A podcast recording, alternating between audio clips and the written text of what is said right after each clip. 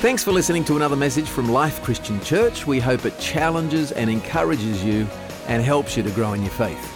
Don't forget, download our app to stay up to date with what's going on at Life, share your prayer requests, or pray for others. Read the Bible online and much, much more. Simply search for Life Christian Church in your app store.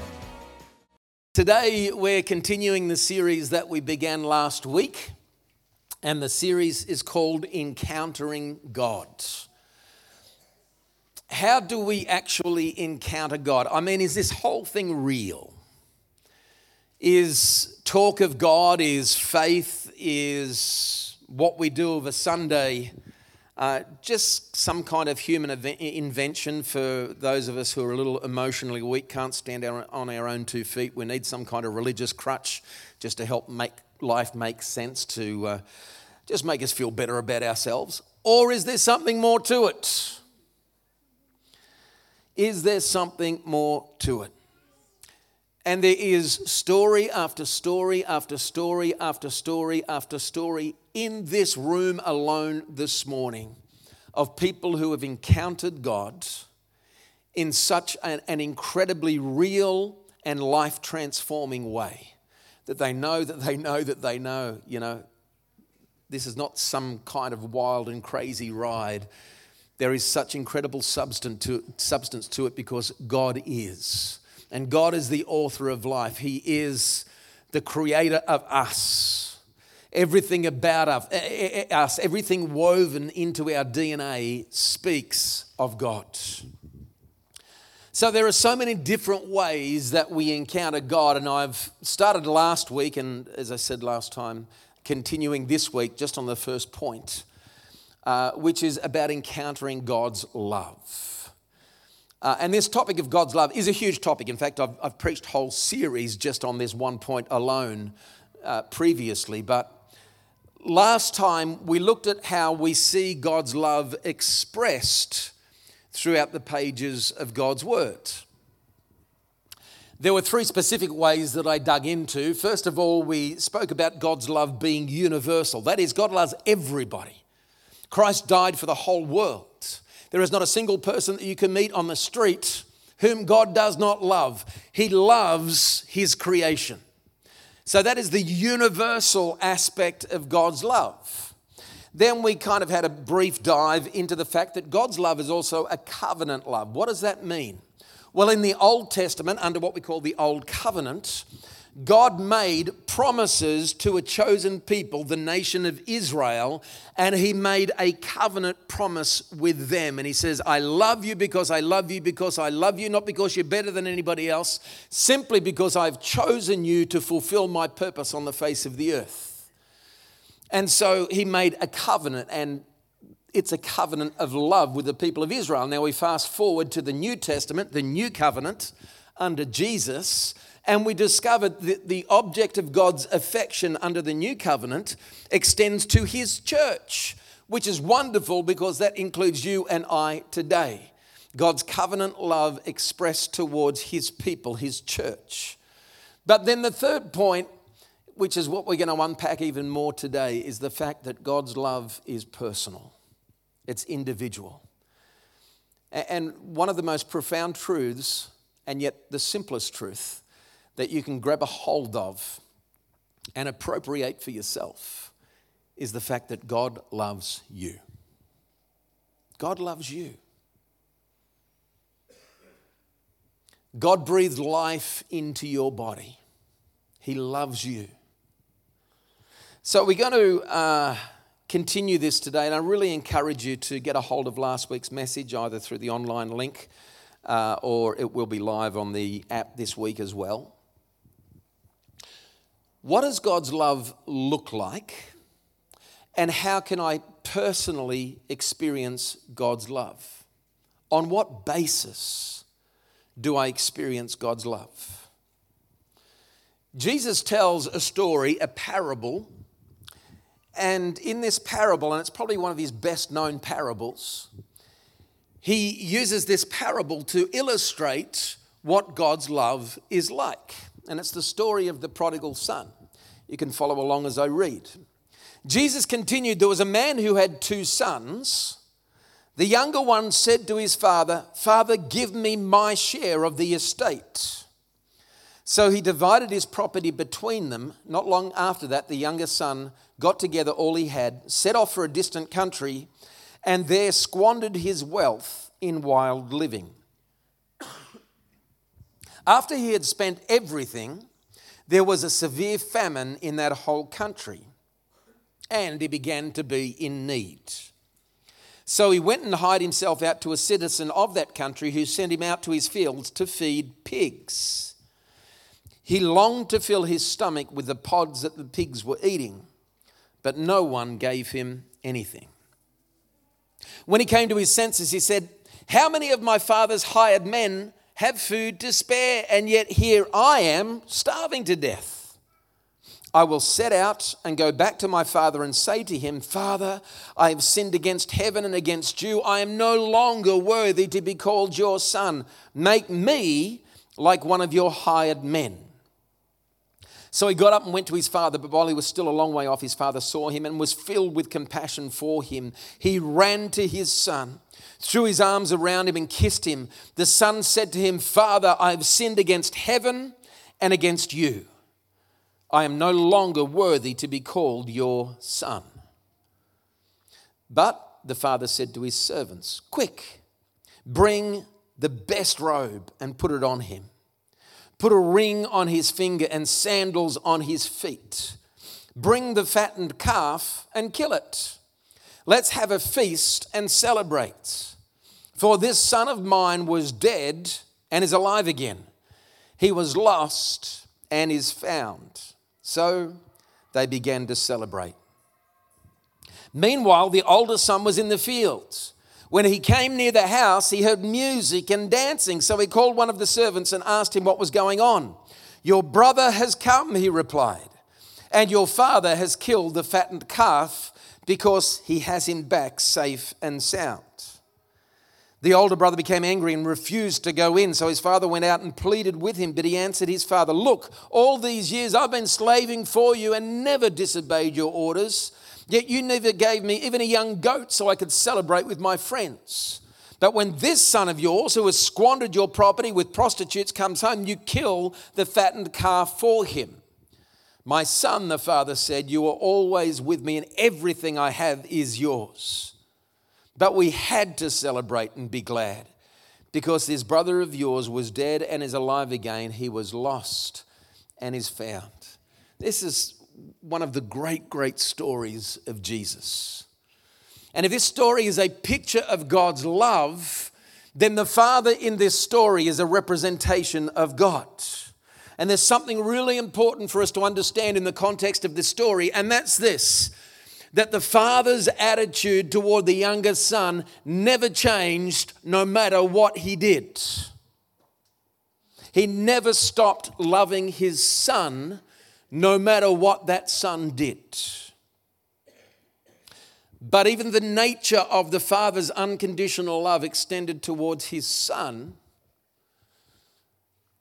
it became something that was such a revelation. It was a turning point for this young man that totally transformed him. That through the story, the son came to experience the father's love in a way that he never had before. Again, verse 11, Jesus continued There was a man who had two sons. The younger one said to his father, Father, give me my share of the estate. So he divided his property between them. Now, under Jewish law, and you read it in the book of Deuteronomy, when an inheritance is divided, the older son gets a double portion. So, because there are only two sons in this family, it meant the younger son actually received a third of his father's estate.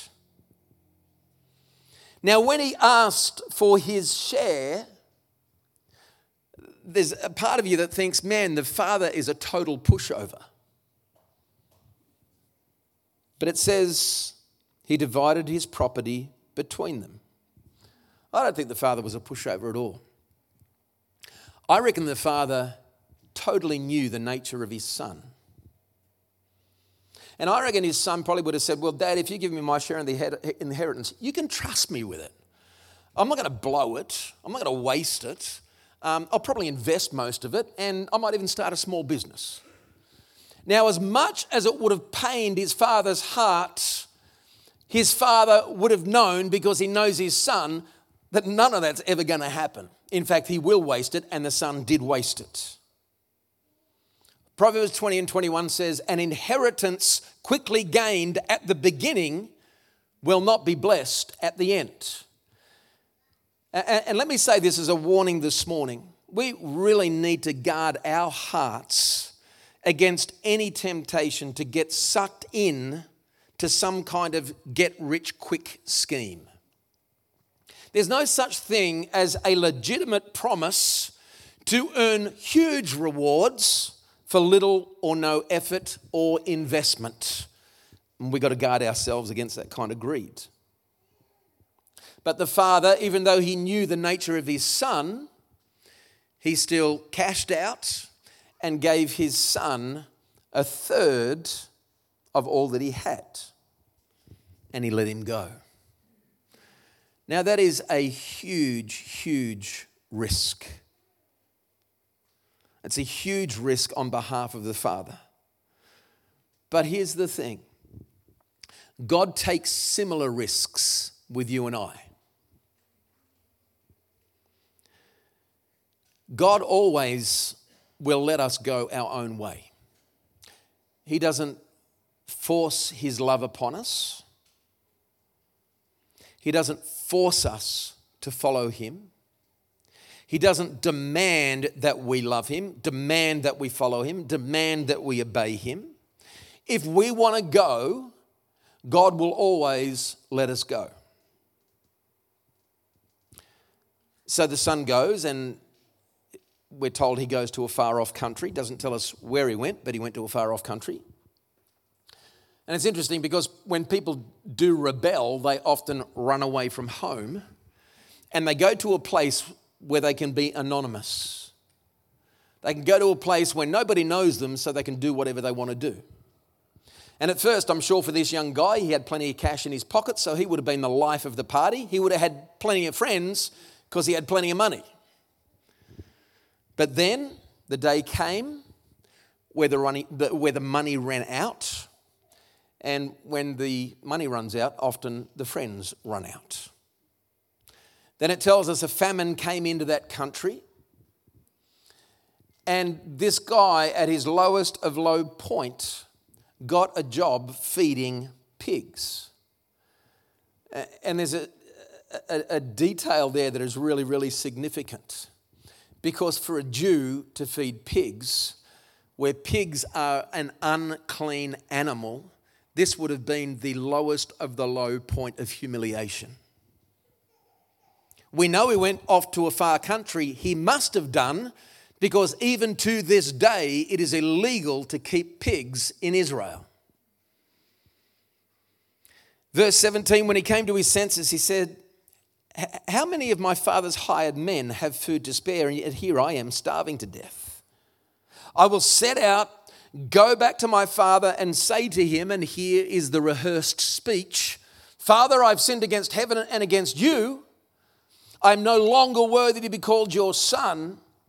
Make me like one of your hired men. That's his strategy. But we need to note his attitude here. He didn't say, Well, I'm going to go back and demand that my father love me. No, I'm going to go back and just be honest.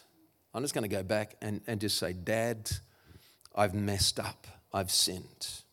And it is a beautiful picture of repentance.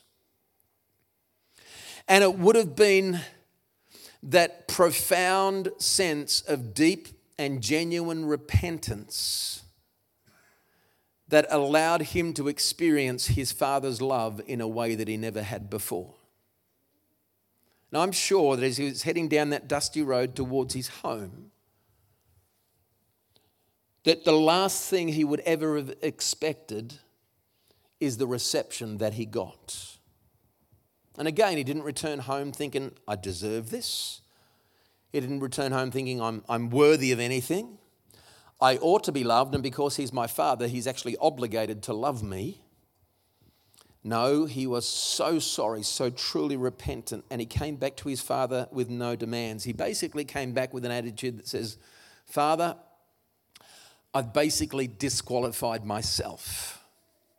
I no longer have the right to call myself your son. Just make me like one of your hired servants. And that was the spirit in which, with which he returned home. Then verse 20 says, while he was still a long way off, his father saw him. And I wonder in that period of time that he was absent from the Father, how often the Father looked out, scanned the horizon, praying that his son would return.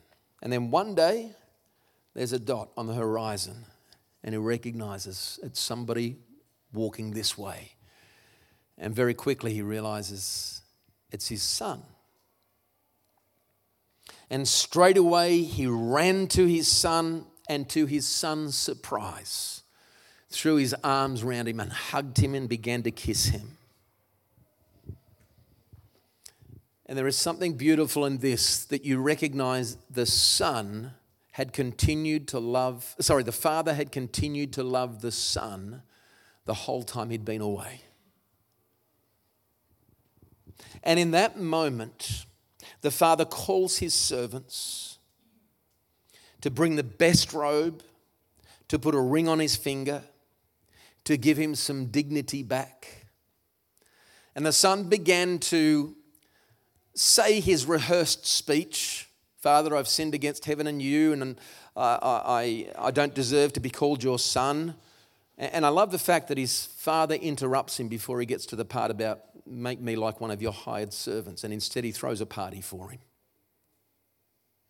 And in that moment, the son had an experience of the father's love in a way that he never had before. And maybe I'm stretching the point a little bit this morning because this is a pretty simple parable. But maybe one of the reasons the father let him go is because the son had to be totally broken to discover how much he was loved. And the truth is that many, many people never really encounter the truth of God's love for them until they've hit rock bottom and they find themselves in their own pig pen. And here's the truth for us parents. Maybe for some of us as parents, we know what it's like to have to have had to let our children go. And as you watch them go over the horizon, your heart breaks for them. And it's a high risk strategy. But maybe in letting them go, that's where they're going to meet God. Amen? You see, there's a contrast in this story because the older son, the good boy, the boy who stayed at home, the boy who had been devoted, totally devoted to his father's service all of those years, he becomes really resentful. And I'm sure people would have said of that boy, man, you're a good kid. You're a good first son. And again, the older son, totally devoted to his father's household. He could have rightly, as he did say to his father, I've done everything that you asked of me. I've done everything you wanted me to do. And the neighbors would have chimed in and said to the father, He's such a good son. But the problem with the elder boy is that he knew the father's rules, he kept the father's rules, but it would seem he knew nothing of the father's heart. And it's interesting that the context of this story is actually a part of a conversation that Jesus is having with a group of Pharisees. If we back up to verse 1, now the tax collectors and sinners were all gathering around to hear him, but the Pharisees and the teachers of the law muttered, This man welcomes sinners and eats with them. Never forget that verse when you're reflecting upon the story of the prodigal son. Because the context makes the story so much more powerful. Because these Pharisees, like the older brother, knew all about the Father's law and they kept it. The Pharisees were renowned for their righteousness as far as their external behavior was concerned. They're renowned for knowing the law, for reciting the law, for being disciplined to the law, disciplined to meeting the requirements of the law, but they knew nothing of the Father's heart. Now, there's a warning for us because I think at times, if we're honest, we can become a little bit too much like the older son or like the Pharisees. Which means we feel okay about ourselves if I can tick a few character boxes. I feel okay about myself if I can just discipline myself to keep a certain set of rules.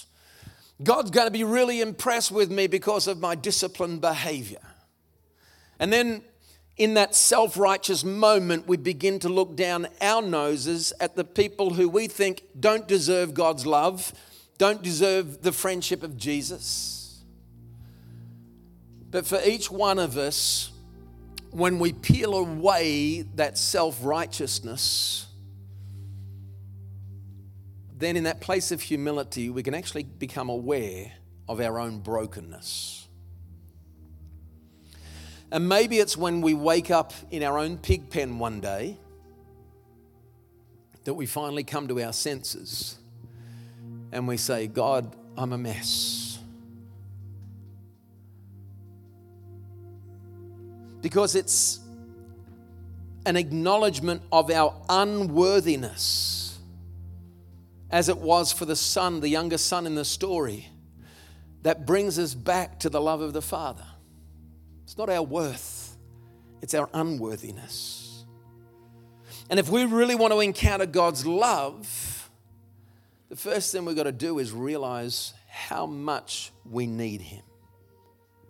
And like the prodigal son, being honest about the fact that I, I, just don't deserve God's love. It's actually a great day when we wake up and go, I'm just a mess. But then to know that God is just like the Father in this story, and His grace and His mercy and His love extends even to that place of deepest sin. And we might feel unworthy. And at that point, God in His love and grace reaches out like the Father in the story. He'll grab a hold of you, He'll put His arms around you, He'll kiss you, He'll put the robe on you and he'll say, Welcome home. Friends, do you need to come back to him today? There comes a time when you wake up, when you come to your senses, and you say, I need to go home. Not to demand anything of the Father, but to come home in humility and repentance and discover His love is waiting for you. Friends, it's time to come home.